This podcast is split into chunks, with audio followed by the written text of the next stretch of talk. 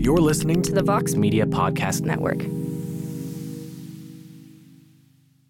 Hey, this is Ariel Helwani, host of the MMA Hour on the Vox Media Podcast Network. Each week, we interview the biggest names in the world of mixed martial arts and beyond. So tune in live every Monday at 1 p.m. Eastern over at MMAfighting.com or download the show afterwards on iTunes, Stitcher, SoundCloud, and wherever you get your podcast. We'll see you then.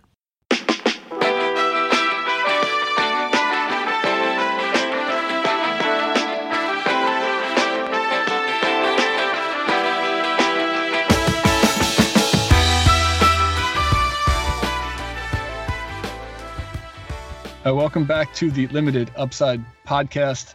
I almost forgot how to do that little introduction there, Prada, but uh, we're back, and I'm sorry for the long hiatus. Um, we're not dead. Feels even better to be back. We're not dead. Mike's healthy, happy. He's a, he's crushing it in fatherhood. Apparently, and that's awesome. Um, and uh, we have a great guest today, Mike Pina. You guys know him. He's been on this podcast, I don't know, like six or seven times, eight times at this point. Um, Pina, thanks for coming on, buddy, and, and coming back with us. I hope I haven't worn out my welcome.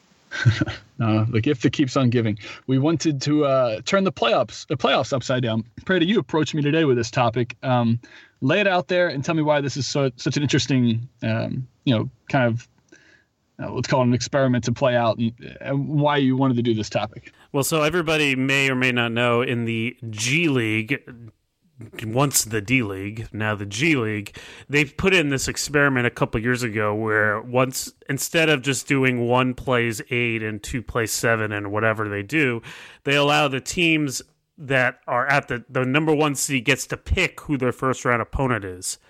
And then the second seed picks from the remaining teams and so on and so on. And I think this would be awesome in the NBA. I think it would add to the beef. Imagine you know the mm-hmm. top seed picks a team and then that gives the team extra motivation. Like i think that would add so much spice.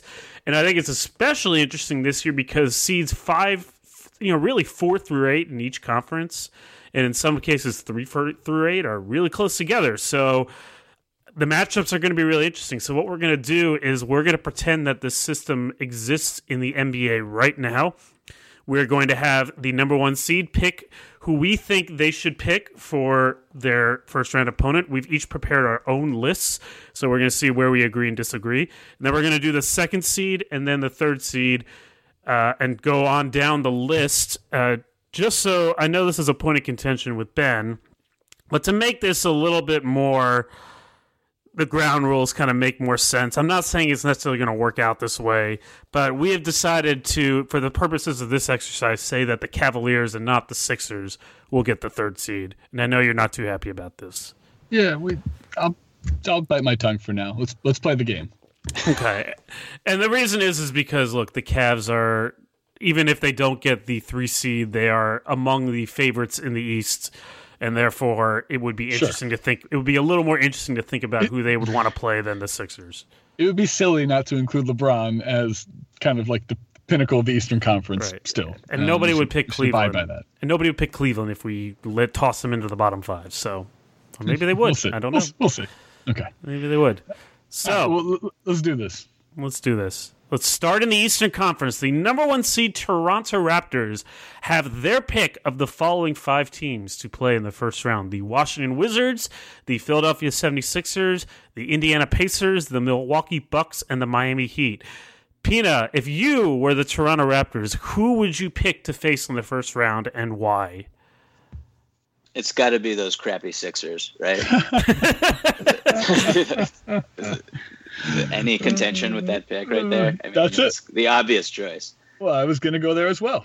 Okay, no, that's not who I. That's not who I. that's okay. not who I had. Yeah. Uh, my actual answer is the Indiana Pacers, and hmm. that's just because I mean a lot of this is based on you know rotation shrinking and uh, you know star power coming to shine. That's what the playoffs are all about. And as good of a season as Victor Oladipo has had, He's kind of falling off a little bit over the past few weeks. Uh, his numbers since the All Star break haven't been great. Um, this team is not really that deep. They play really funky two big lineups uh, off the bench. Trevor Booker's kind of been shoehorned in. He's getting hmm. minutes for some reason. Uh, I just don't really like them. Their offense has been wretched.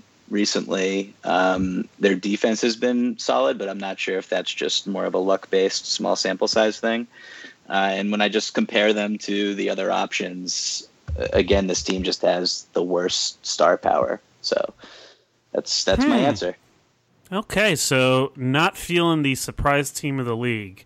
It's a well thought out answer. I mean, that's this was hard before the podcast. We were saying like this was not an easy exercise. Like the the matchups are important, but I also I was thinking about the emotional side of the game as well. And I I don't I don't want to play. Indiana is a place where they get they get behind their basketball um, as a city, as as a state, I should say in this case, and like it can get loud there. And I think that they have kind of one of those. Prada, you gave me this term, the try hard mentality. So I'd stay away from. I'd pick the Bucks, like the record says. Really? I feel like I feel like take your shot Ugh. at stopping one player and see. I mean, Middleton's fine, but I take the Bucks. I think that that's. I think they're still the um, the least complete team that would make the playoffs. Oh wow! I am surprised yeah. to hear that. Very yeah, surprised. This is not easy. That. I flipped this two times before the podcast. So you're you don't have any sort of fear of what happened last year. No, no. I like I want like I want that. I also think like I think you want the opportunity for if there's going to be beef for whomever it may be, like you want to settle that just go one through eight and say it's record. You don't want to give a team any chip on their shoulder. And I thought about that as we were going through the mentality of these teams. I also take my chances with the Bucks fan base. Not that they're bad or anything, but that's not as as daunting of an arena to play in, in my opinion, um, as if you're going to Indiana. That no, that's again part of this was I had Indiana flipping with the Bucks a few times, but I, I still come back to Indiana being like if Sabonis can come back and be healthy, uh, one of those try hard teams that'll match up well. And I want to see what they can do in the playoffs after this kind of crazy season. They're one of these teams who shouldn't be there as well. It's like kind of a house money situation. Well, my goal is to get on NBA TV. So. well, you're you're good at you're good in both got cases. It. Then you got it either way, my friend. So right. what? So I guess Ben, what you're saying, and I'm curious to hear what Pina thinks because um, I actually had a different team than all of those, but I'll get to my pick in a bit. But I want to talk about Milwaukee a little bit. So the prevailing theory behind the Bucks is that yeah, they're the most confusing team. Yeah, they're the most uneven team, but they also have the highest upside because they arguably have the best player, the second best player in the East. I guess you could argue with that, but you can make the argument that you had they have the second best player. They have a talented team around them and in the playoffs, you don't want to face the better team, the team with the higher ceiling, because you figure they might get it together and see what they've got. Do you not? So you're saying you don't really buy that, Ben? Well, I, I at some point I think you kind of are who you are, but I also think that the Raptors are a team who, if you're going to talk about a team who could be like upset by any one of these teams, I think. Um, and the Raptors are the best team in Eastern Conference this year, and they're going to win their first round series. But like, is the potential there to be beaten by um, a well coached, again, super try hard team that maybe Wade steals a game or two, and then the Heat make it a tough series. Sure. Um, do you want? You wouldn't want to really pick the Wizards. I'd assume they're a pretty good team. The Sixers. I no. think you you wouldn't pick the Pacers and the Bucks. To me, feel like the two teams who'd be the most vulnerable, and I, I think the Bucks in this case just track record of the season. I mean, the Pacers have been quite good. They've been quite good on the road. One of the games that stuck out to me this whole season, and I've probably watched them play like 10 times. We've talked about them a lot on this podcast this season. Um, it was a game in Boston, maybe like a month and a half ago, uh, Pina, if you recall. And mm-hmm. like, I'm, I'm, it's mostly because the way they match up with Oladipo. He's such an incredible two way wing right now, and like he's that, struggling a little bit. Like Pina said, he, he hasn't quite been he's hasn't quite been the same caliber player in the last three or four weeks. Uh, for sure, and there is the idea they take a lot of like you know mid range jump shots. Um, so the yeah. analytics are I guess against him as well. But uh, again, I think you could flip a coin for me. I went with the Bucks. Pina, do you do you agree that the Bucks are like? Do do you disagree and think that the Bucks have a higher ceiling? Because I mean, Giannis can I mean, play more. I don't think the ceiling I agree with though. Like I, the Bucks I probably the, do. Yeah, I don't have the Bucks on my list for any of the teams. Hmm. Really? And and the I mean, what you said about your seal, like if you, I've talked to a few people around the league, mostly from the perspective of the Celtics, who they'd rather play play the the Heat or the Bucks, and basically everyone was like, Giannis Antetokounmpo will play 48 minutes, so no, I don't want any part of that. And I don't know if they get Malcolm Brogdon back. uh, that's a really and they can go small at the end of games with Giannis at the five. That's not really something I would I'd be really pumped to go against. I, I understand that they're the eight right now for a reason. Uh, they don't really shoot a lot of threes. Um, they're not tight defensively, uh, but I mean they attack so much in the open floor. I don't think that that's going to be the case uh, in a seven-game series, um, and I just don't understand you know their rotation right now. I, I, don't understand why Tony Snell doesn't play more minutes and why Jason Terry and Brandon Jennings play at the same time. So if if that continues, I, I understand why you know you would want to go up against this team. But again, like I just don't think they're going to sub out uh, Giannis, and and he's just a monster. So I looked this stat up today because I was I was watching been watching the Bucks a lot recently, and I, I was having this thought. Um, yeah, no, shocking. I'm watching Giannis. So, but this yeah. is about Giannis. So the the logic here is that that's that guy is so dominant um, on both ends that you just like, and in the playoffs you can play that guy more. I looked this up. So you remember he had like some sort of knee lingering knee issue in January, uh, and it kind of I guess his residue from the summer.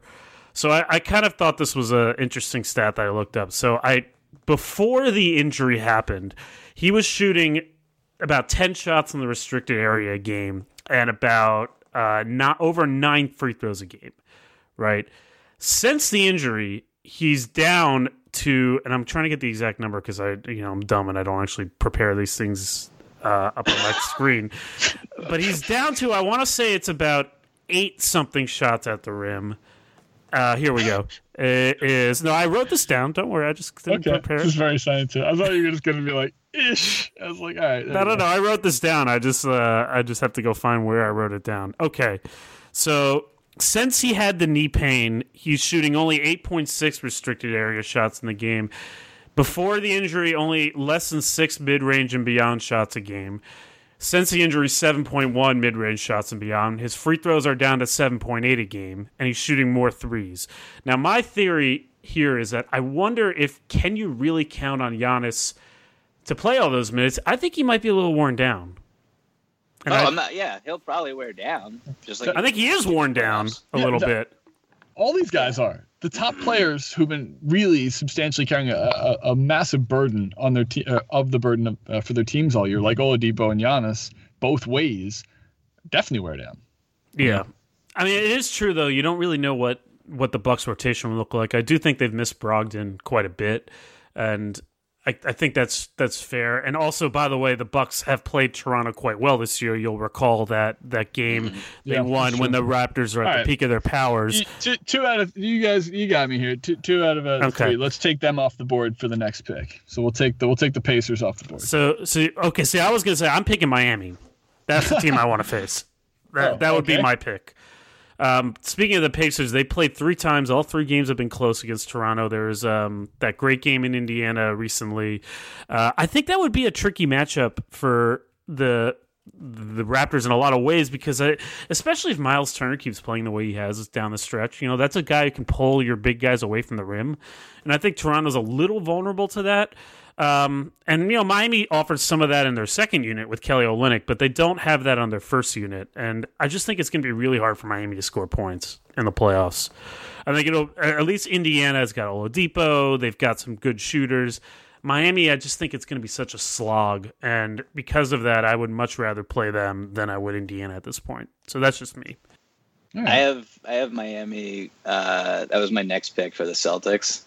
Um, and I agree with just about everything you said. The one thing that the one reason why I had them second instead of first is just coaching, um, you know, three point shooting, and I, I, I kind of think that Spoelstra could get really funky with his rotation, put Olynyk at the five, and then you know play these like four wing slash guard units with Ellington and Dragic, Tyler Johnson, Richardson um, just get real weird. And uh, I don't know. I think at the end of the day, they kind of just know who they are a little bit better than Indiana does. Um, hmm. That being said, like what I said about star power again, I don't really know if there's anybody on Miami who who scares me in terms of they have another level that they can reach either. So I was kind of flipping back and forth between those two teams. Um, and kind of settled on Indiana. Well, for those all those guards, I mean, that's just that's why you have Fred VanVleet and Delon Wright. You know, that's sort of the whole point of having them. Sure. So I feel like that's not a big a problem. I mean, I guess the question, the one challenge might be if Winslow's three point shot really is real. I know he shot really well over the last six weeks. I'm still in like prove it to me when there's a little more pressure on you mode. Then they could play him and Richardson, and that would be a bear for DeRozan and Lowry. But I, I just don't think Miami's a particularly scary team in any way. Whereas at least Indiana, Oladipo is a tough player to deal with. They have already the short playoff rotation. Again, if Turner plays the way he has down the stretch, you know, I have two real threats. I think that Miami just. I mean, Miami has like a half a threat, and they're great movement. So that's just me. Anyway. All right, so we who we taking off? Let's let's transition what Pina just said though for for the Celtics. So you have the Heat for the Celtics. Um, you articulated that pretty well. I, I, for the Celtics, I actually I also had the Heat. So that and I for more of the same reasons, but mostly I look at it like one of those matchups where if you can tell me that Miami's um, home advantage will be slightly mitigated by the amount of Celtics fans that'll be there, and uh, which is it's true, it's true, it's true. But Boston, the Northeast fans invade you know the playoff situation and have for years. Um, but I, I also think that uh, I also think like the Celtics are a team who's probably going to want to match up with a team who doesn't have the best player on the court. So it won't be the Bucks in this case, um, and they would have the best player on the court at every at all times in that series. They're not going to pick the Cavs. I do think that if they had to play the Wizards, and this depends upon how Wall and if Wall comes back and what's going to play with that. Um, the Wizards were a series I thought about too uh, for the Celtics for my for watching sake, and and because I also think it's a, a matchup the Celtics um, uh, would have you know a slight advantage in as well. But I, I like the Celtics having the Heat, and that was probably the one that stood out the most. Yeah, if the Celtics don't have healthy Kyrie, and they definitely don't have Marcus Smart, um, I want no part of the Wizards. Yeah, yeah. That's I mean, a real that's a real tough one. The health is is such a in general big question mark because the Celtics right now who who would you want to match up with without knowing what their health situation is going to be right now? I'd like entire... a I'd like a first round bye as well. Yeah. exactly. But okay, so with the Wizards, don't you think that they maybe are in a slightly better position this year to even if Kyrie is out to deal with that those two guards because you have Brown is much more improved. Rozier has oh, played oh, a little yeah. bit better, uh, and has, and I think he would give them a lot of problems. And look, say what you want about Al Horford in certain matchups, but man, he kills the Wizards, and I don't him. think I don't think they've figured out they have a real solution there to do that. I'm not saying I'd pick them, but you know, I'm not sure. I guess because really your other options are Indiana, because uh, they which has played Boston very tough, real tough. That's real why tough this year. Um, and I don't think that Boston really would like to see Philadelphia, although they have played the Sixers pretty well this year. Yeah, they have. They, I mean, they, they got him early, and then they got him in London for a, what was considered a home game. But they have they they always uh, tend to play up against the Sixers. Yeah, I don't want I don't want the Sixers at all.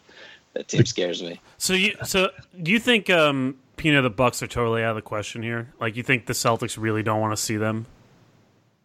Mm, I mean, I know in just talking to people with the Celtics that they don't want to see the Bucks, but mm-hmm. it's honestly like it's kind of a 60-40 proposition to me between Miami uh, and Milwaukee for Boston. I, I, I, all the bad things that I said about Milwaukee, I think will kind of. Tra- I mean, I thought Jabari Parker would be better, and yeah. uh, he looks just atrocious. Um, yeah, I don't think he looks said, atrocious. I just, I mean, he he looks he, he looks mean, just he like looks, sort of like he's running around, not really sure where he's going to be. But he, I mean, he looks. A, I think he looks fine. But I, uh, I take your point that he doesn't. He's not the sort of scary threat in the playoffs that I suppose you really have to worry about. No. He just doesn't know where his shots are coming from. He's wretched defensively. Um, yeah, he's didn't bad. close last night and in a tight game against the Clippers when yeah. I don't know. He just hasn't been. I wish he would pass the ball. That's that, yeah, that'd be cool. He had a couple nice passes last night, but certainly, but yeah. they were like on the pick and roll, and yeah. So, the, is the logic for not seeing Milwaukee simply the Giannis factor? Because otherwise, they they would have Horford probably guard Giannis, and then they have collective defensive length. I think to really cut off the basket in a way that um, would limit Milwaukee. I know Milwaukee's offense is statistically good, but still, I think stoppable. If Milwaukee downsizes, Boston can downsize right with them, and Milwaukee's defense defensive problems would seem to suggest that going against a motion offense like Boston, even though there's the Giannis scary factor, I don't know. Like I kind of think that might be a better matchup for them than they're giving themselves credit for, which is why I'm curious if it's if there's more to the fear of Milwaukee than just the Giannis factor. Um, not. I mean, a little bit. I think that that. Def- I don't think that the Celtics have been as.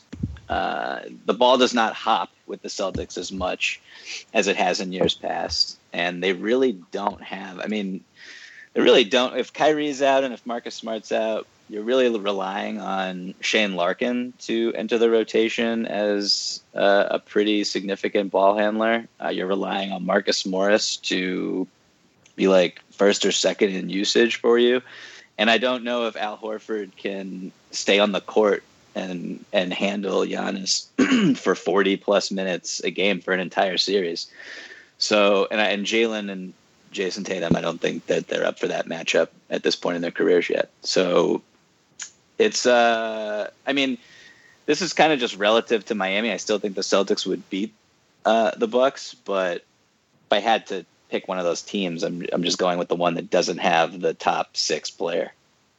Okay, I'll reluctantly pick the Bucks in this spot because I already picked Miami because I think Indiana one of the problem, one of the keys to Indiana's success relatively defensively recently is that they use Oladipo in this like roaming kind of help off the worst guy mode. And so I think it would be better for them to go against a team with someone who is a questionable shooter at one of the wing spots or someone that you have to sort of make them pay or there's some question about whether their wings are going to be able to hit shots and Boston strikes me as that type of team relative to some of the other options. And so I think for their defensive strategy, it would allow they, Oladipo would be more able to roam around. Whereas even though Cleveland has had success, uh, the Pacers have had a success against Cleveland this year, I think it will be really hard for Oladipo to do that when the Cavs spread the ball floor and put shooters on the floor. So I think if I'm Cleveland, I'd want that matchup. I guess I tip my hand go keep keep going then. So if you're that's, that's that's pretty much that. I mean, yeah. I guess you know the one question that is sort of unanswered in all this is um, I think it's pretty clear we all agree that no team would pick Philly. Although I, I mean, we can talk for a long time about yeah, Philly I mean, in the playoffs, and then there's Washington, yeah, and then there's yeah. the Wizards, and that's still like kind of we don't see, know what John Wall's gonna do, and we don't quite know what the playoff rotation is gonna look like, and they've been kind of strange all year, and they also have guys that you can help off. I think, uh, but at the same time, if Wall comes back flying, Beal goes nuts and Porter hits shots and they play a little more of their small lineups, you know, with Satoransky and Oubre emerging, like that's still a scary team to deal with. So it's hard to put into action. I'm curious, did either of you guys have Washington for Cleveland? I did, yeah. Okay. And they're just a very like blah team to me. You kind of just don't know what you're going to get, and the fact factoring in Wall, I just don't know what John Wall is going to look like. Um, so it's just you know relative to Philly and like I guess Milwaukee would be the other team that I didn't choose. I just don't know what I'm getting with Washington. And Mike, I know you definitely have watched a lot more Wizards basketball than I have. Um, but I haven't missed a game. I'm but torturing I, myself. I, I watched the uh, the Spurs, or I watched the first half of that game, Spurs Wizards. I think that was last night or two nights ago or whatever.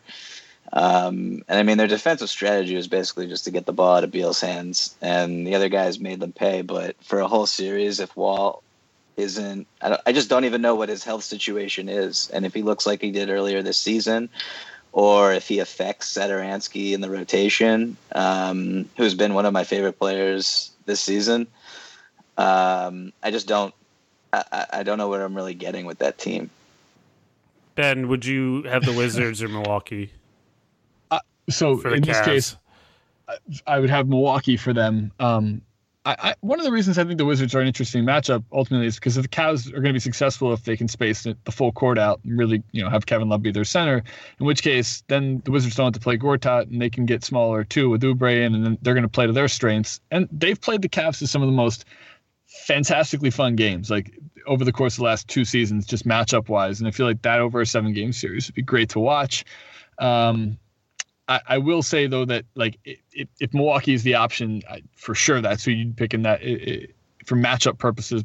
But I'm not sure that I would have Milwaukee on my board here, guys. So I don't have that in my notes. I had them on, you know, first round.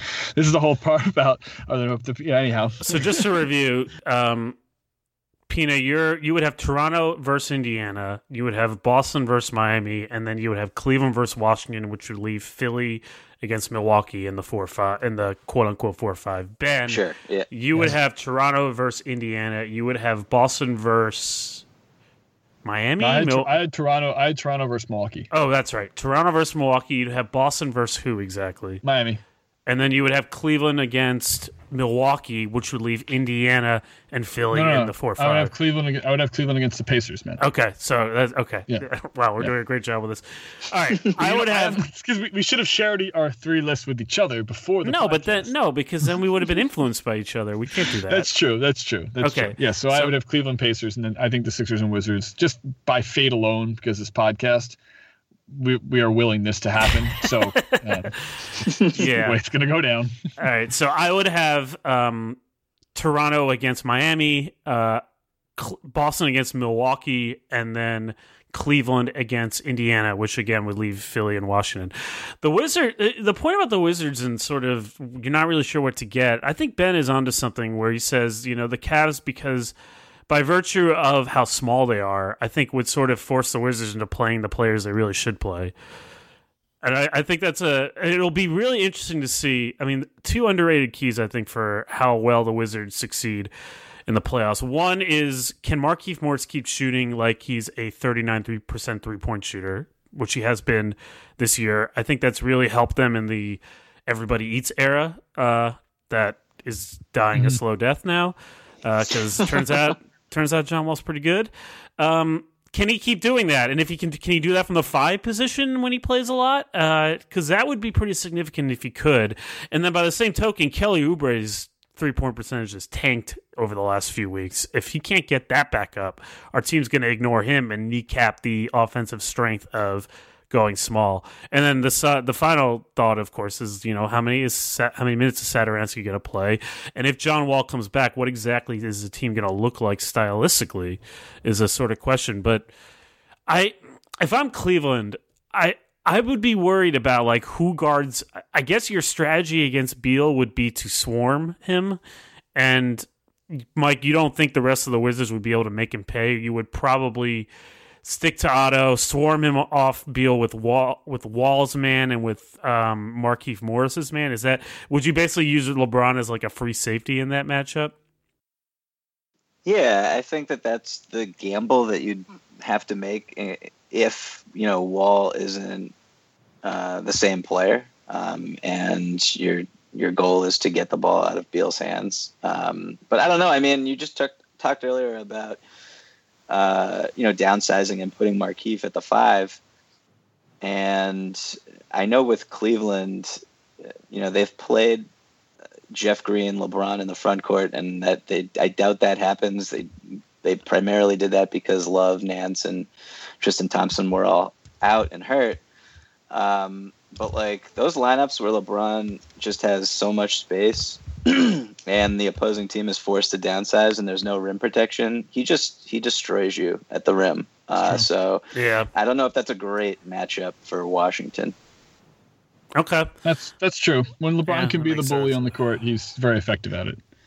Yeah, that would be a very high scoring series, that's for sure. Yeah, yeah. Um, all right, let's move on to. Uh, I mean, I'll, I'll give you the one thing that I'm going to sell. I disagree with. By the way, Markelle Fultz just had an unbelievable block. Uh, whatever, doesn't make a difference. Who's watching this game and doing a podcast at the same time?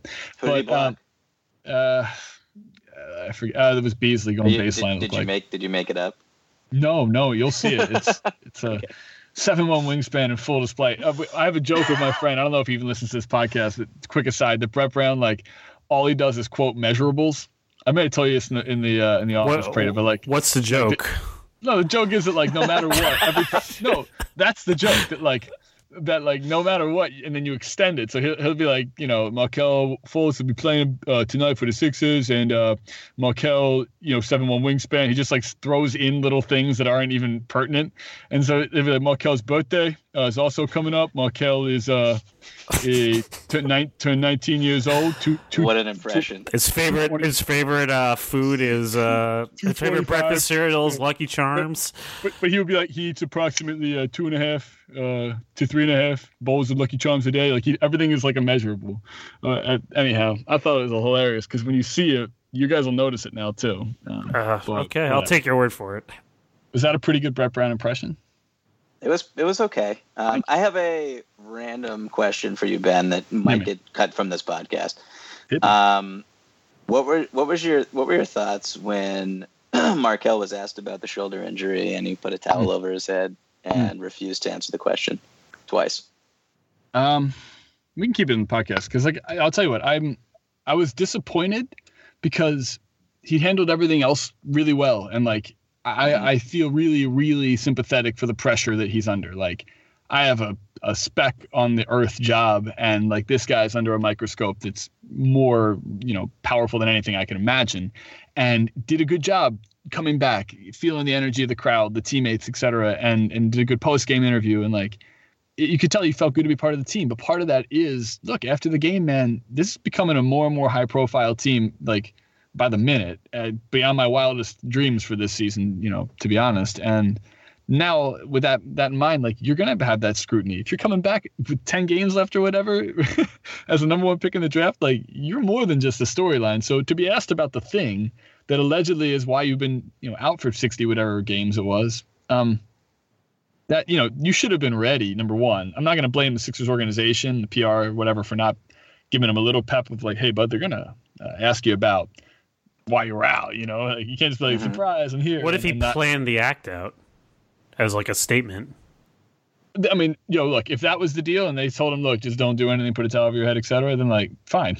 I, I think he's an adult and he probably plans out. But um, by the way, Markelle looks fantastic. I don't know if you guys. Okay, okay. Uh, I know you're not watching, but like watching him out there falling makes right, me buddy. like I'm I'm I feel I feel inside like I'm uh, a level of happiness. And again, it's because it's that coach mentality. Like the way you feel when you when your team does well, but it's not you, it's someone else. Like that's I hope how everyone in Philadelphia feels for this kid because you get to remember and that he's so young and that maybe the fragility of his emotional uh, uh, quotient wasn't quite as high as you know maybe his uh, salary, if you will. Okay, over under ten minutes a game in the playoffs for Markelle Fultz.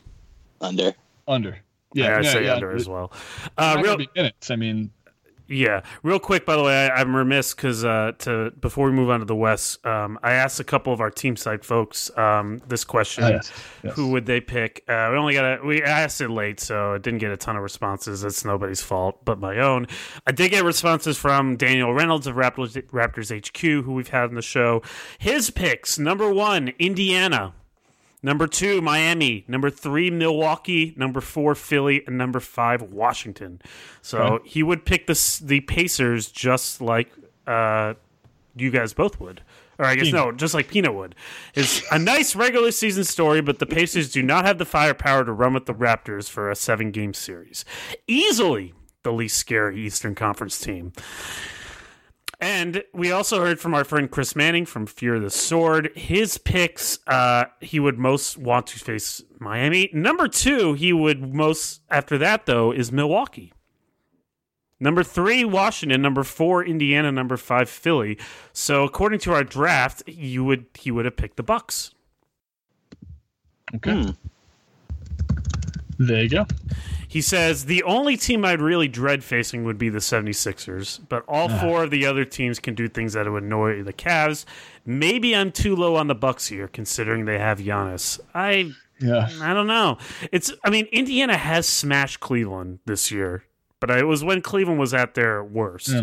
But they have beaten yeah, Cleveland when you play teams. I don't even know how you judge Cleveland in this regular. I mean, they've had they have a terrible defense, and they probably will still have a terrible defense, although not as bad as second worst in the league. I think they're like 18th after the All Star break, mm. and they'll tr- be trying.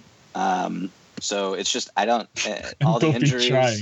It's such a terrible prerequisite, like prerequisite for uh, basketball. It's true. I, I, know. It's I know. a lot of games in the regular season. I understand. it is. It's a long well, season. If there was ever a case for a shorter season, this season is a uh-huh. great case. This is a whole nother topic, but I am.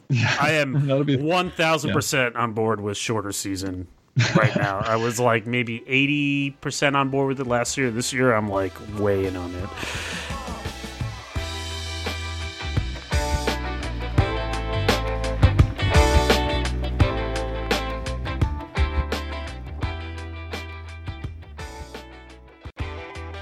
Hey Ben, I have a question for you. What's that, Mike? How weird would it be if the NBA playoffs didn't feature the San Antonio Spurs? Pretty weird, right? My feels like my whole life they've been part of the playoffs. And that's because they are. And wouldn't it feel weird if your whole adult life you didn't see the San Antonio Spurs, which means you wouldn't have seen their 40 year old Manu Ginobili in the playoffs? That's right. And you know, I'm a huge fan of Ginobili. I'm, I'm glad you brought him up. And mostly because we have the same hairline. We're both just like we're bald guys. It's, you know, I'm a little younger than him, but we had the same basic male pattern baldness, and you can see it. And I always thought to myself, it's interesting he carries himself with that type of you know confidence because most good people you know would have tried to fix that. And and so you would think I, you would think, yeah. Probably because he didn't know of, of Hims. Do, do you know of Hims? Have you heard of Hims? Uh, I have not. Tell me a little okay. bit more about him. Is this product that Manu Ginobili really should have used 10 years ago. At least, right? I mean, who knows what his career could have been like for the last uh, five to six years if he had if he had heard of him. So we know that like 66% of men lose their hair by age 35. So Manu was right in that that realm when he became sort of the the real true shave it down to zero guy like myself. Um, and Hims which you could find, by the way, at forhims.com. I would recommend going there first. Don't listen to everything I'm saying here for fact. Go read it on the website. That's most important.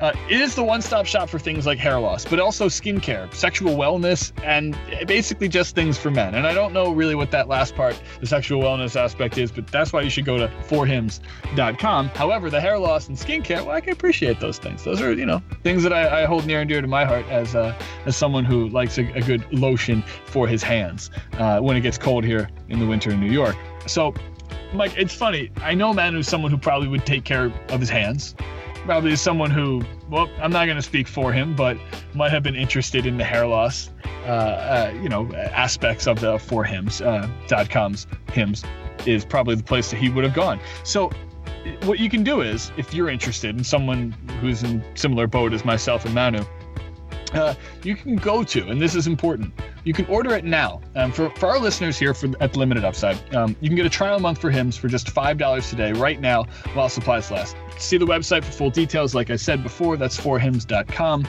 And this would cost you a lot of money if you went to the doctor or pharmacy. And Manu Ginobili, even though he's rich, probably wanted to save some money. I would imagine that that'd be something that he'd be interested in. Just a smart decision for a smart player. He probably also wouldn't want to sit in a waiting room and mess people. People are like, "Wait, is that Manu Ginobili at the doctor's office?" No, he kind of wants to do this nice and private. That's what he could do. do. Fly Southwest. They do fly Southwest. That is true. But I think he would rather do this nice and discreetly. You can do that at for Hims. You don't have any snake oil pills, no supplements. You don't have to go to the gas station and awkwardly be like, oh, this is totally not a PED. This is something for my hair. You don't have to do any of that. If he had known about for Hims, I bet he would love to go there. Agreed. Agreed. And so that's forhims.com slash upside for that free month trial. Um, with I'm sorry for the, for the trial month of Hims uh, with five dollars off uh, today. Um, save those hundreds. Don't go to the pharmacy. That's F O R H I M S dot com. That's for hims dot com backslash upside. Anyway, the Western An- Conference. Another pod. Yeah, let's transition. Conference. Okay. So, all right. The number one seed in this exercise will be the Houston Rockets. The number two seed will be the Golden State Warriors. And the number three seed will be the Portland Trailblazers. Congratulations to Portland for surging to that spot. That leaves the following five teams for these teams to pick the San Antonio Spurs, the Minnesota Timberwolves, the Oklahoma City Thunder, the Utah Jazz, and the New Orleans Pelicans. I think this will be real interesting to hear what you guys think for number one. Who, if you are the Rockets, Mike Pina, would you pick to play in the first round? This was real, real tough. Um, I went with, I think it might be viewed as a surprise. Uh, I chose the Minnesota Timberwolves. Man, I was gonna take them too, and I was thinking like, wow, nobody would pick them. All right, so we have some great minds. Ben, who would you take? that, that was a great like, I was gonna I was, I was gonna be great. the clever um, one. Damn it! No, you have me laughing. I have the I have the Pelicans. I have, I have the Pelicans, okay. and for sure, uh, for sure on that one. So here's another. Let me let me ask this question one more time, uh, just as like an alteration, so we just get this out of the way before we have to talk about it. Let's say Kawhi Leonard is not returning for the playoffs. Does that change your decision for any of these things? No. Okay. Uh, no. No. I, I factored no. that in. It would change mine, but probably not at this. I would probably. But if you told me he's coming back, then I would change it. But I fa- I went with him not playing. okay, so we're assuming he's not playing. Okay, so Mike yeah, Pina. I hope I'm wrong. Mike Pina, why Minnesota? Well, first of all, I don't. I mean, they've had a real tough schedule recently, so I think their numbers are a little skewed. Um, they're just not specifically against the Rockets, a team that can go with like five wings at the same time. the Timberwolves are just an awful, awful matchup.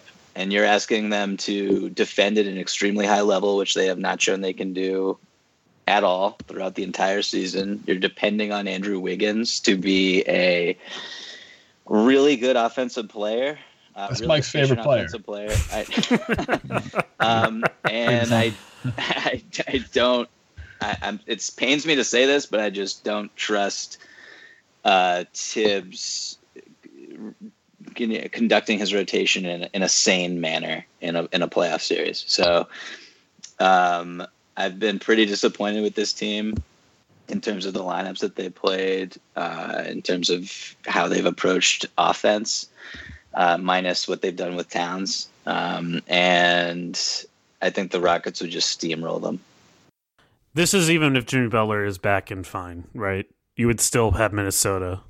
I in picking Minnesota, I kind of I'll admit that I I kind of hedged a little bit and figured that even if Jimmy came back, he would be at like eighty percent max. Um, but even if he did come back, yeah, I would still pick the Timberwolves. Here are the results of the games between the Timberwolves and Rockets this year. Uh, and by the way, Jimmy Butler played in how many of them? He played in at least one of them. Well, he um, hurt himself in one of them. That's right. He hurt himself in one of them. Okay. Apparently, Embiid just got a concussion. So, should we change our picks? Do you guys stop watching basketball as a record podcast, man? yeah, just, I know it's just totally. This isn't ridiculous. gonna. This part part of the pod is not gonna age well. No, no, I know, I know. Here, here okay. are the scores between the Timberwolves and Rockets this year. At at Houston, one sixteen ninety eight, January eighteenth. At Minnesota, February 13th, 126 108, Rockets win. At Houston, February 23rd, right after the All Star break, 120 102, Houston at Minnesota March 18th. Uh, a, in a game that was probably not as close as the score indicated 129 120 Houston. So Houston dropped 129, 120, 126, and 116 on the Timberwolves this year.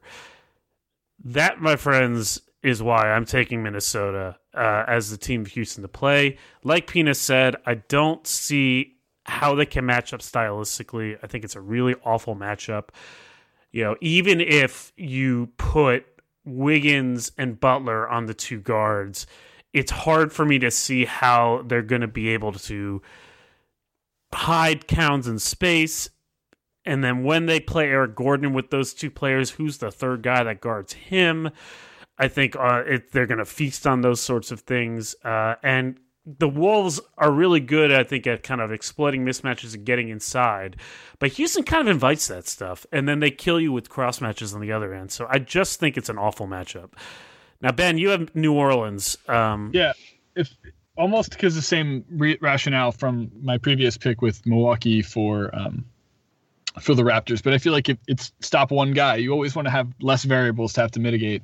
I feel like that might be a Popovicism or something, but like or a Belichickism, but like that's the key here. I think I think Anthony Davis is incredible, but I don't trust basically anyone else on that roster to be a threat in the playoffs. I think Jrue is a nice player. You know, I've always been a big Jrue Holiday fan, but like I'll take my chances with Jrue Holiday being like the number two on a team who's going to try to win a playoff series against a prolific team like Houston. So, um, yeah, I felt like the Pelicans were kind of the obvious pick because you guys obviously both said like with a bit of a you said with a bit of a uh, you know a pick out of nowhere or whatever for Minnesota. So I, I, thought the Pelicans were the obvious pick as well. But um, tell me tell me if you think Pelicans are somehow a more dangerous team than I'm I'm missing here. But that that was who I had. Uh, I mean, I think my answer for not picking them is kind of the same reason why I was a yeah. little bit afraid of Milwaukee, and sure. I think Anthony Davis is a better player than Giannis. So yeah, if I'm looking yeah. at New Orleans, and especially if they're matched up with Houston, I mean, they're just going to try to play as fast as possible. And Anthony Davis is going to play a ton of minutes. And, you know, I would assume that Mirotic would factor in as kind of a key component in the series offensively. And yeah. I, I don't know. I don't I, I don't think that they would stand a chance, but you just never never know with someone like Anthony Davis averaging 45 and 20 for a series or something like sure. that.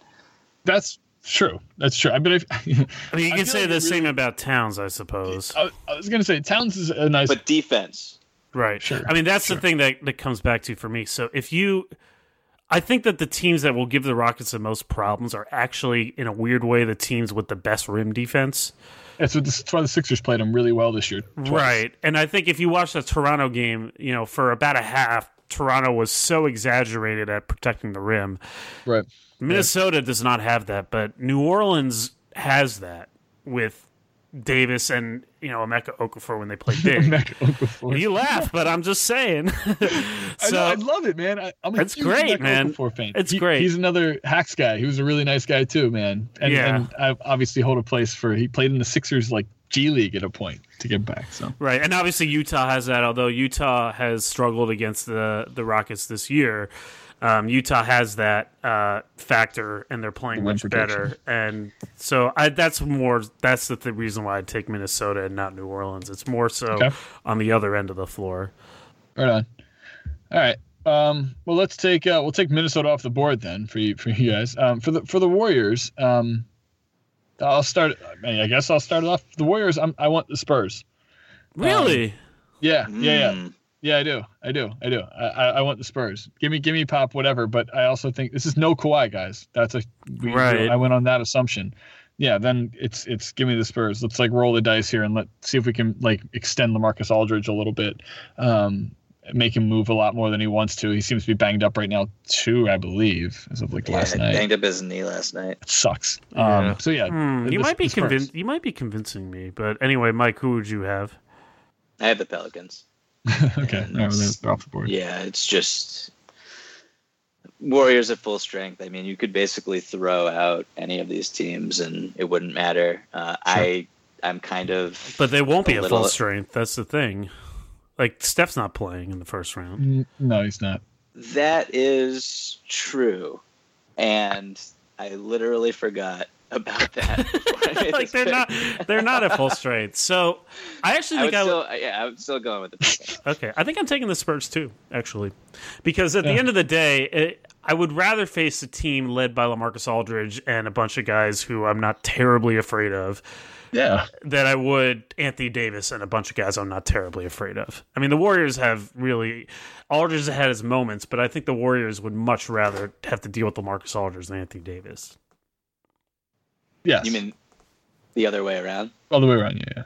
Yeah. No, they much rather deal with LaMarcus Aldridge than Anthony Davis. Oh, okay. Yeah. Wait. Yes. Okay. Yeah, that's right. That's right. Spurs, Spurs. And shooting would be a problem, so the Warriors could shrink the floor pretty well. And Kawhi's sort of the ultimate equalizer uh, in that matchup, and he he does he's not there. Yeah, I, I think I would rather face San Antonio too. After I exclaimed shock, um, uh, but you know, because San Antonio is not going to be able to score. I mean, the the bottom line is that New Orleans, you know, for what uh, the Warriors are going to have trouble scoring at the same rate that they usually do without Curry. They're going to have to win more on the defensive end. That's their only real path to being as dominant as they are with Steph because Steph the Steph effect is massive. So if you put them against a team that can put points on the board, and New Orleans can, I think that would be more of a challenge. But if you put them against a team that can't score, you know, with in an open gym outside of LaMarcus Aldridge, which is what the Spurs can't do, I think that's you know it'll be a more inconvenient series, but it'll be an easier one.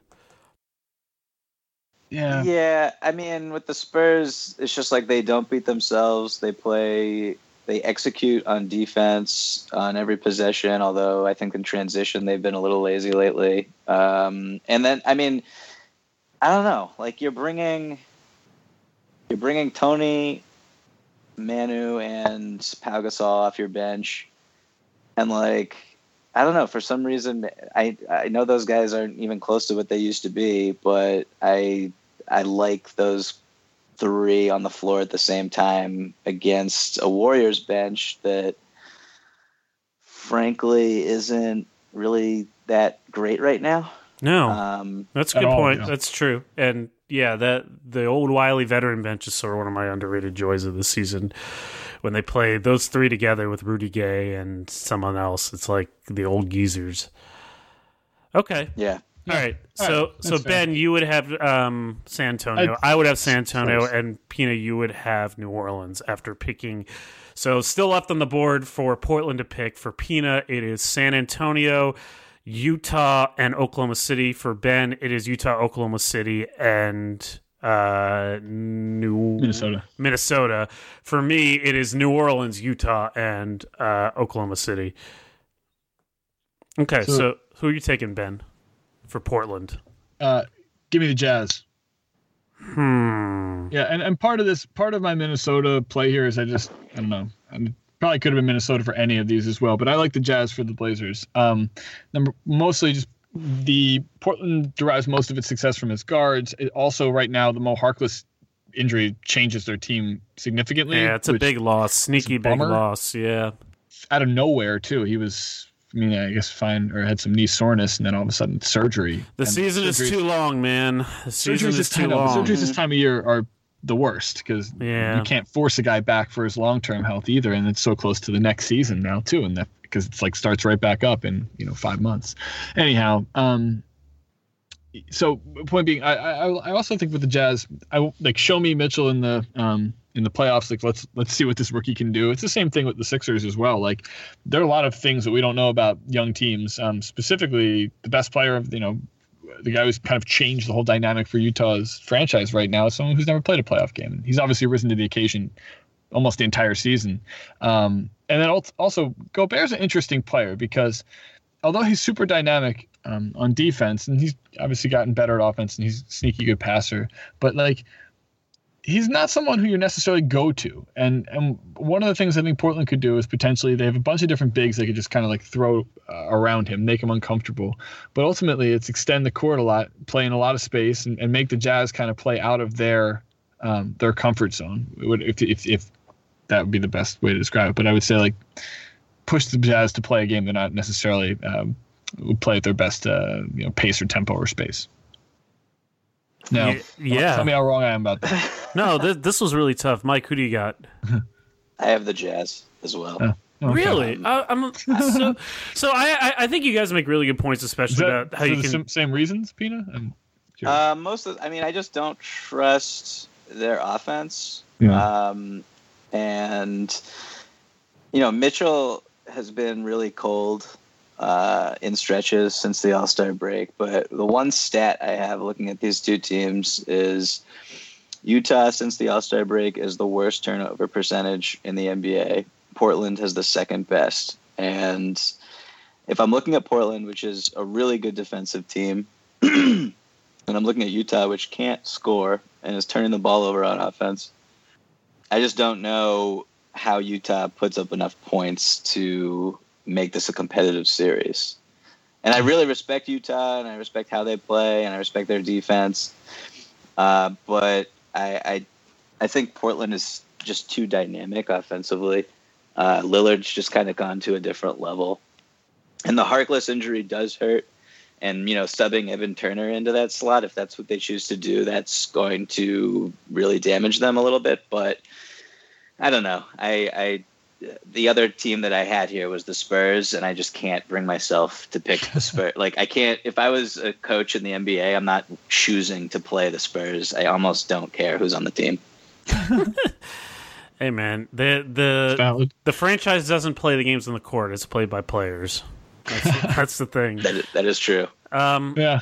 So, are you? Neither of you guys are worried about the idea of a team that's built around guards, you know, creating plays uh, and scoring for themselves mostly. Is the Portland, I believe, is still the lowest assist percentage team in the league, right? Or is that has that mm-hmm. changed? Yeah, you're not worried about. You're not worried about that type of team going against a really good defense that funnels everything to a great big guy. Uh, I mean, both of them are can shoot pull up threes and force Gobert out if possible. Um, I don't I don't really necessarily think this is a super great matchup for Gobert, and I'm not a huge Gobert fan. So really, no. So he's not a top ten player in the league. No, I, I don't. I never thought he was. Because uh, that was all. Is that inside? I don't get it. no, that's that? been like a discussion that sort of popped up recently, which I think is a little much. And I like Gobert. No way. I like Gobert. I understand the the point is basically that if you look at the impact he has, it's top ten impact which I get. What, that's what Lindsey said after they lost uh, Gordon in free agency. We still have a top ten player. Um, I, I, guess I can see that argument. I think it's somewhat contextual, but I mean I can understand that. And it is true that that they'll pull Gobert out. It's always been the great push and pull uh, of this matchup. The of the how far can they push Gobert all the way out uh, versus how much can Utah just sort of beat up Portland and inside and just sort of get into their space and make it really hard. Because I actually am going to go with a little bit of a curveball here. Um, I think that Portland, if they if they get you kind of to trap them and moving in a certain rhythm, that's when they're most dangerous. And the one team that they've been able to do that against this year because of the style of defense that they play is also the team that I think I might pick reluctantly for this, and that's Oklahoma City. Hmm. I was hoping you would say that. Why? Just because I want to talk about them. I badly wanted to pick the Thunder in, in this exercise. So what? What stomach for it? Okay. So the logic is so Portland is four zero oh against Oklahoma City this year. They just beat them uh, in Oklahoma City. Barely. Uh, it was a great game. It was a game they led most of the way, and then, uh, or they led by a lot, and Oklahoma City came back. Um, and it was also a game where you saw the Thunder sort of run around trapping really heavily on the ball, which is kind of the blueprint for beating them. I mean, the big question about Portland is is sort of okay, great, like they can move the ball in the regular season, but like when Al-Farouq Aminu and Harkless and Turner are left open, like can they make enough shots to make that work? And that's sort of always been the open question for Portland every time they make the playoffs. But they were doing well in this game, and Nurkic was, I thought, awesome in this game. So they would draw the you know Adams all the way out and kind of take advantage of Oklahoma City's gambling nature and just very aggressive defense. And except for a stage where I think there was what like a 17-0 run or something like that in the second quarter of that game. It was yeah. something like that. They kind of successfully got Oklahoma City to be like the cat chasing the ball yarn. You know, like just sort of out of sorts and and beating them that way. And I think that's how Portland wins. It's not necessarily like, yeah, okay, Lillard come pulling up from 30 feet is like dangerous. But when Portland is really clicking is when they get the sort of four on threes and really move it out of that so well. And I think that the no, te- one, yeah, yeah, the team they have the best chance of doing that against because if you look at the other teams that are still left on the board here new orleans and utah are much more conservative defenses they are much more drop heavy so you're basically saying lillard's got to score 35 a night which could do to win that series oklahoma city i think is the only matchup that they give the best chance of getting the most team effort to win i think and therefore, reluctantly, I'm taking. I would take Oklahoma City. Hmm. So, do you not think that Portland could beat the Pelicans, or who would would they not be favorites in that series? In your opinion? Oh, I think they would be favorites. Um, I also just don't know. Like again, uh, there's the Davis factor. Like who's guarding that dude in, on Portland? Yeah. Zach Collins. and the other, yeah, like there's, I don't really see. I, I actually didn't watch the game last night, um, and I know Lillard was like on fire. I just think that as great as Lillard is, like I'm not sure like my strategy to win a series is Lillard's got to score 35 a night. It could happen, but I think that's limiting their ceiling. And I think if you play Oklahoma City, you actually have the best chance. I might be totally overthinking this, but you know, because there obviously is a Westbrook factor. I think that Portland's the two guards have been much improved defensively this year, and I think their strategy can bait Westbrook into some bad de- and George into bad decisions. And I think it would be a great series, but I, I think that they can win the mental game against Oklahoma City in a way that I don't think they could against the other two teams, and therefore I would take them.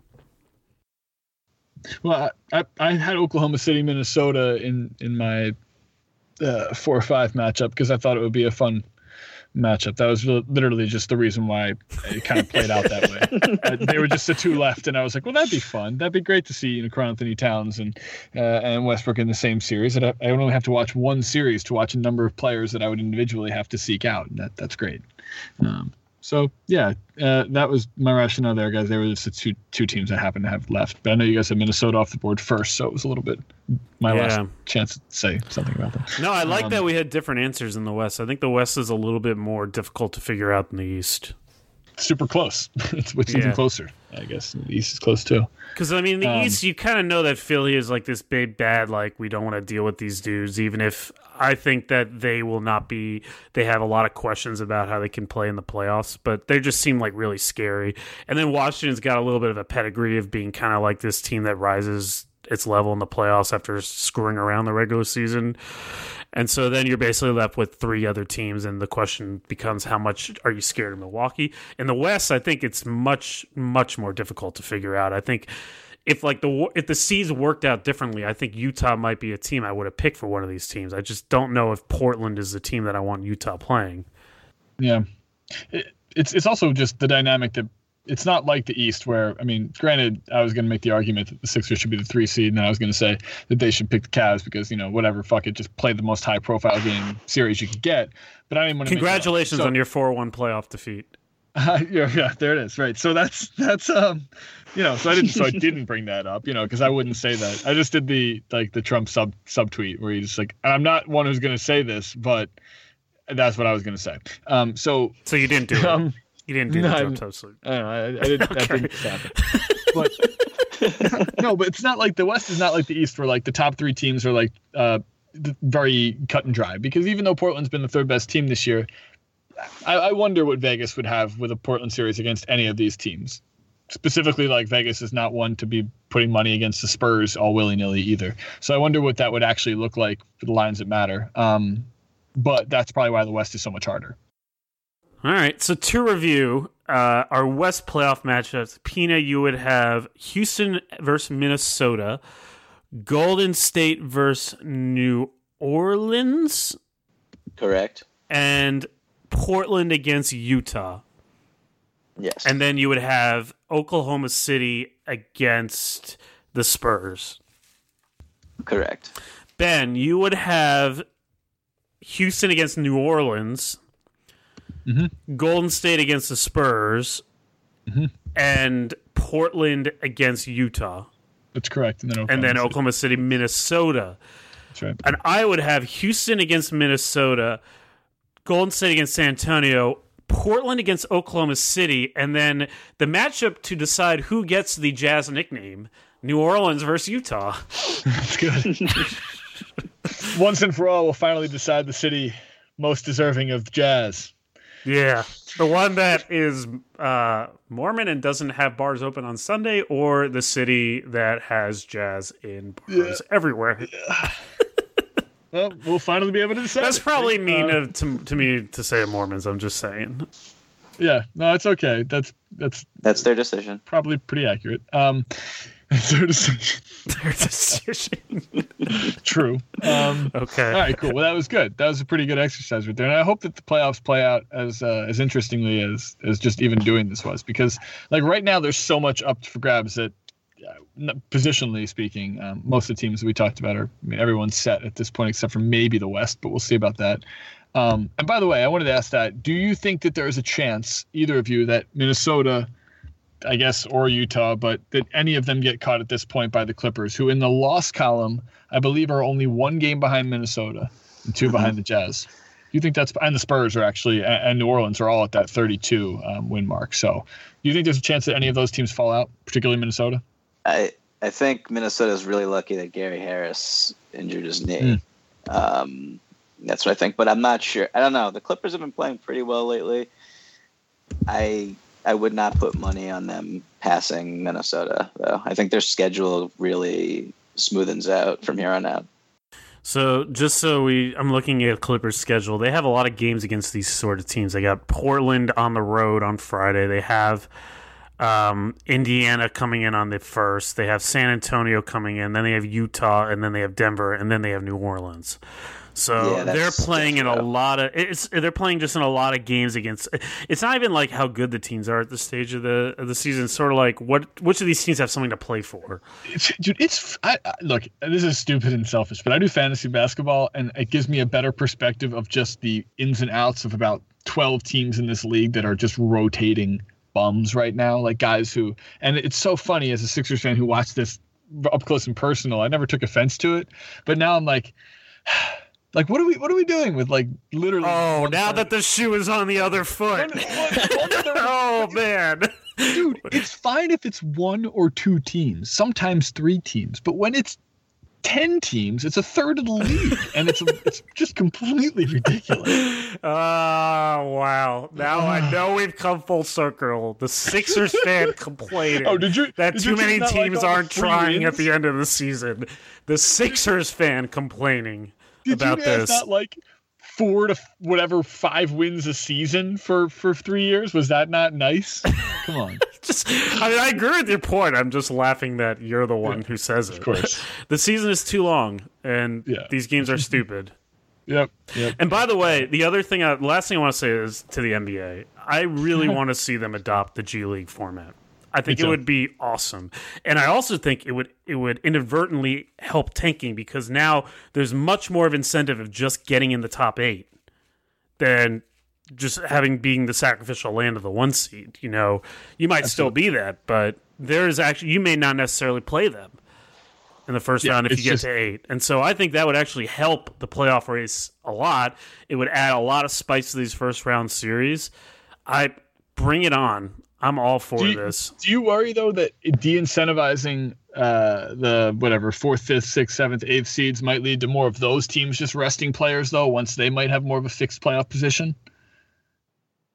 I mean, probably, but yeah. yeah. So what? To, I mean, yeah, like I'd rather have, but see, from the from the league's perspective, I'd rather have a rested. I'd rather have like the Pelicans. Uh, maybe it's better in the East. I'd rather have those like East teams like kind of chilling and making sure that their stars are healthy than I would.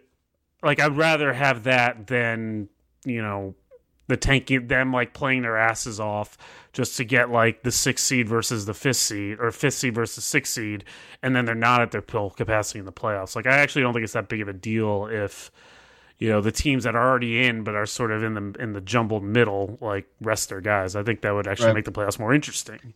Right. There are just yeah. so many teams right now that you just I don't know about you, Mike or Ben, but I just have completely lost track of, and I'm I'm just ignoring them 100. percent Yeah, like I oh, can't. Yeah. I can't do it with something like over half the league at this point. I know that we're we're basically on the home stretch, but it's uh yeah, we need to uh, talk about shortening the season here. Yeah, yeah I uh, it's completely obnoxious at this point. I subjected myself to the Charlotte Memphis sixty one whatever sixty one point beatdown. Uh, just because I wanted to see as like an, an experiment, an experiment to see like how just how bad was this game, and man, I immediately regretted it. Every bit immediately regretted it. I learned nothing. Yeah, there, there was, was the point of that night where like joke, that game. the Sixers were playing like someone like Orlando maybe, and they were up like 30 simultaneously to Memphis being down by 40, and it was like, what? What? Like, guys, come on. Put. I was watching Michigan versus Texas A&M, which was another blowout, but I, yeah, A I little no different. After that, it was all terrible. It was just a terrible night of basketball.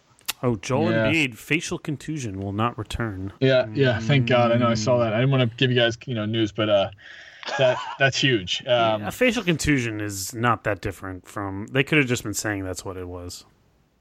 No, they they uh, my friends texted uh, in the thread here. That's uh, they said not a concussion. It's not a woozy. His jaw, you know, he got he got uh, literally. It's like a knot, like a get punched. You know, he, if you guys see the play later, he takes just the shoulder to the jaw. So, yeah. Anyhow, No more no big deal. No, big more deal. injuries. Nothing- Too many. He's totally fine, Mike. He's fine. He's great. Um, no, I, I, no more injuries, but like specifically, please don't let Embiid get hurt. Um, good way to end this one, guys. Just with me getting anxious about the Sixers. Spot on. I don't think there's enough Wizards inks in this podcast. You this year you've been You were a lot more Surprisingly optimistic than I expected.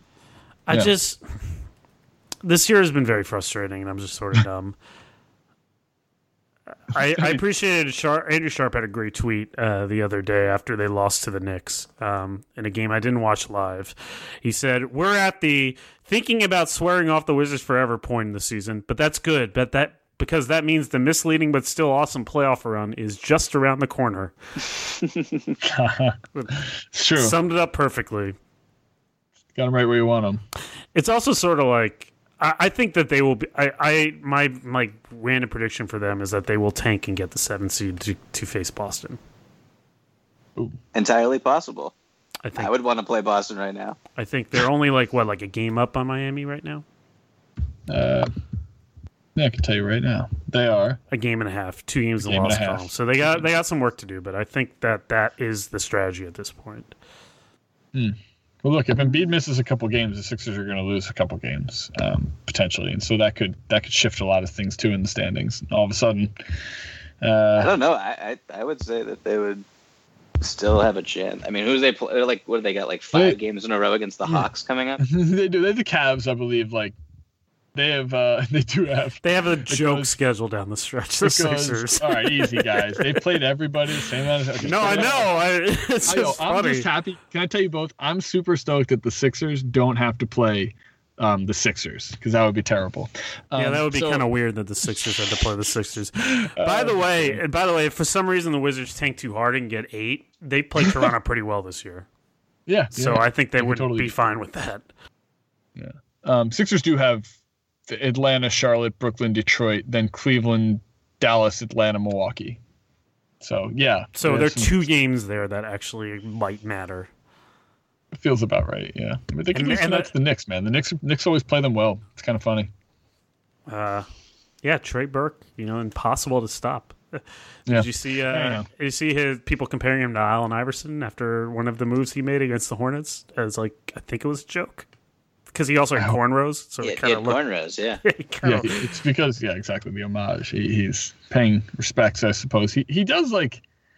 He is like a, a poor man's Iverson in the way he plays. Like that. Very that poor man's. pretty apt too. he's like um he's like you know in another in a third world country poor man's Yeah, yeah, yeah, Iverson like for sure. Yeah He- he's got he's got the he's got the Patriots 2018 uh, t-shirts on type. Jesus Christ. you know, Okay, this okay. podcast I'm sorry. is really good. Whatever the opposite of an exclamation point is, that's how this is ending. Oh man, I'm sorry, Pina. Come on, man. Um, yeah, no I, I didn't mean that in like a yeah all right whatever i can't walk my right. way out of this one That's we've now taken it past the point of of, uh, of the Oh, limited man. upside. So let's uh, let's call it a night. Again, uh, Mike Pina, Vice uh, Vice Sports. Uh, anything we should be looking out for? You want to plug at the end of this real quick? Uh, no, just uh, I guess follow me on Twitter, Michael V Pina. I got some stuff coming out hopefully before the playoffs start that I've been working on for a while. So uh, Nice. look out for those tweets. Awesome, awesome. We always was, appreciate you coming on. it was a great Lamarcus Aldridge story. You you got some really interesting. It's very hard to get Lamarcus Aldridge to totally open up to someone. So kudos. Uh, that was really you, interesting. thank Um, Yeah, it's great. Um, cool. And then, uh, Prada, I know you guys have just a ton of stuff coming out for SB Nation, um, but particularly, I know you guys are doing a, like what videos. You got some get some drawing board stuff. Yeah.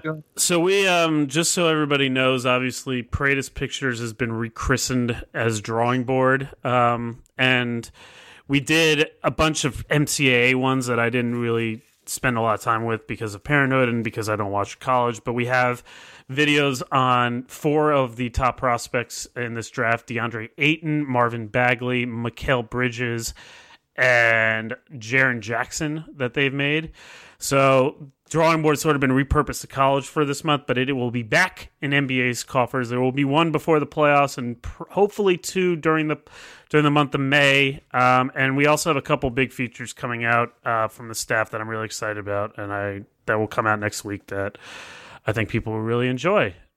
Awesome, great. All right, well, till next time, everybody. It's great to be back. Uh, this is the Limited Upside Podcast.